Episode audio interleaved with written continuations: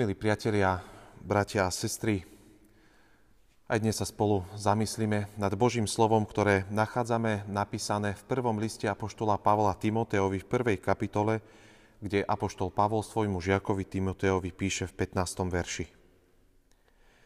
Verná je to reč a hodná, aby ju všetci prijali, že Ježiš Kristus prišiel na svet, aby spasil hriešnikov. Medzi nimi som ja prvý. Amen. Toľko je slov Ducha Božieho.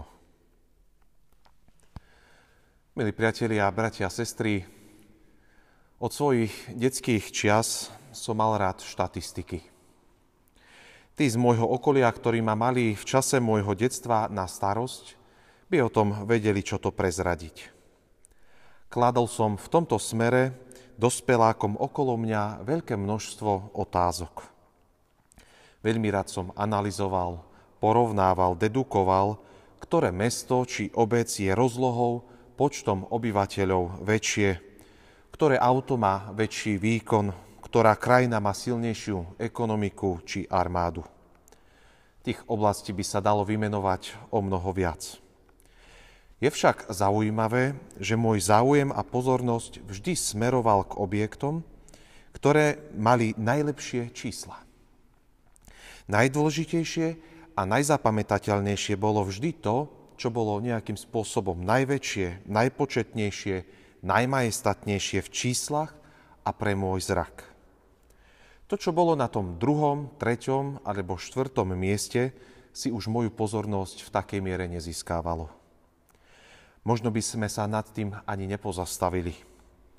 Veď spoločnosť, v ktorej denodene žijeme, nás to učí, že presadenie sa v tomto svete, preto presadenie platí pravidlo – Prví budú prvými a poslední poslednými.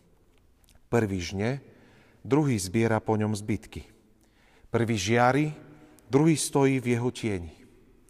Trh, dopyt, kapitál, úrok, burza, sláva, víťazstvo, sila, vplyv, imanie, to všetko sú termíny, ktoré sú v myšlienkach našej spoločnosti ohýbané denodene. Slova dnešného textu Apoštola Pavla Žiakovi Timoteovi tiež naznačujú, čo písmo na mnohých miestach jasne tvrdí. Tužba po prvenstve sa týkala spoločnosti každej doby. Možno nikdy miera tej túžby po konzume nenabrala také tempo ako v dňoch nášho žitia. Ale je pravda, že ľudské ego posilnené svojim hriešným zmýšľaním, sa vždy vedelo dopytovať svojho ja, ja a ešte raz ja. Nemusíme veľmi namáhať myseľ, aby nám napadlo hneď niekoľko známych biblických prípadov. Kain a Ábel, Ezau a Jákob, Jozef a jeho bratia, Saul a král Dávid. Všetky tieto tragické príbehy spájala túžba po prvenstve – dôležitosti a pritom niesla so sebou tak veľkú daň, siahajúcu až po smrť. Väčšou tragédiou je však to, keď sa podobnému štýlu myslenia učíme aj v duchovnom živote viery a v spoločenstve církvy.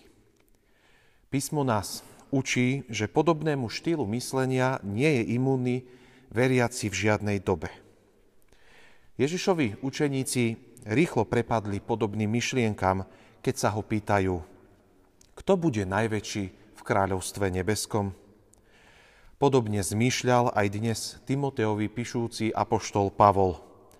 Bol veriacím človekom a predsa ako horliací farizej pre svoju priazeň pred Bohom dokázal byť prenasledovateľom a násilníkom, ako aj sám v tejto prvej kapitole predtým spomína. Myslím si, že našim najväčším problémom nie sú naše štatistiky alebo starosti, ako dopadne budúcoročné sčítanie ľudu. Našim najväčším problémom je stav našich srdc, ktoré nechcú povedať hriech sa ma týka, alebo spolu s apoštolom Pavlom ja som prvý medzi hriešnikmi. Radšej sa predbiehame v preukazovaní našej domnelej dokonalosti, preukazovaní toho, koľko služby v mojom spoločenstve je už za mnou vidieť v túžbe po funkciách a uznaní, či deklarovaniu toho, ako sme už my v tom našom živote viery vo vzťahu k Pánu Bohu ďaleko oproti iným.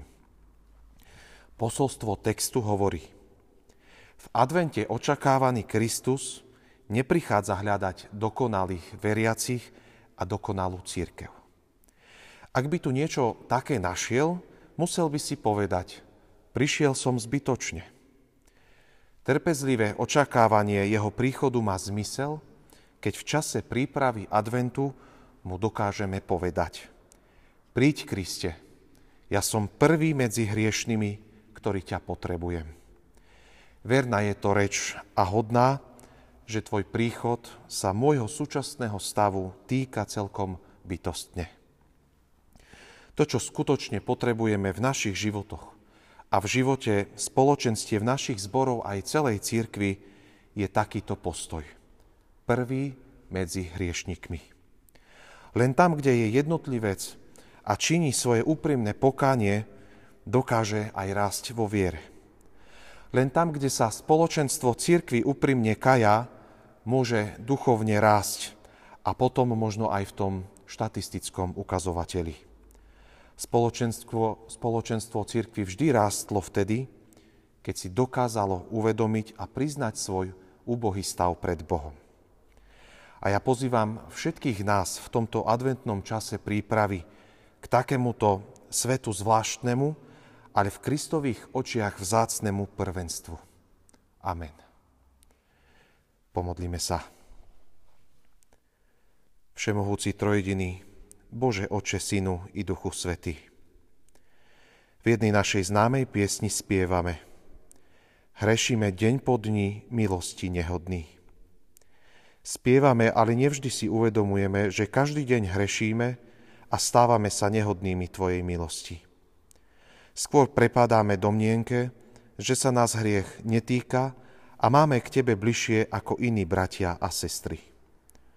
Uč nás v tomto čase adventnej prípravy na Tvoj príchod úprimnej pokore a pokániu v našich srdciach. Ty sám nám buď príkladom pokory, keď medzi nás prichádzaš ako malé dieťa, poslušné vôli svojho Otca Nebeského. Nech sme aj my poslušní Tvojej vôli a plne vedomí si Tvojej nezištnej lásky k nám. Hľaď na nás hriešnikov a vyslobod z hriechov, zmiluj sa nad nami. Amen.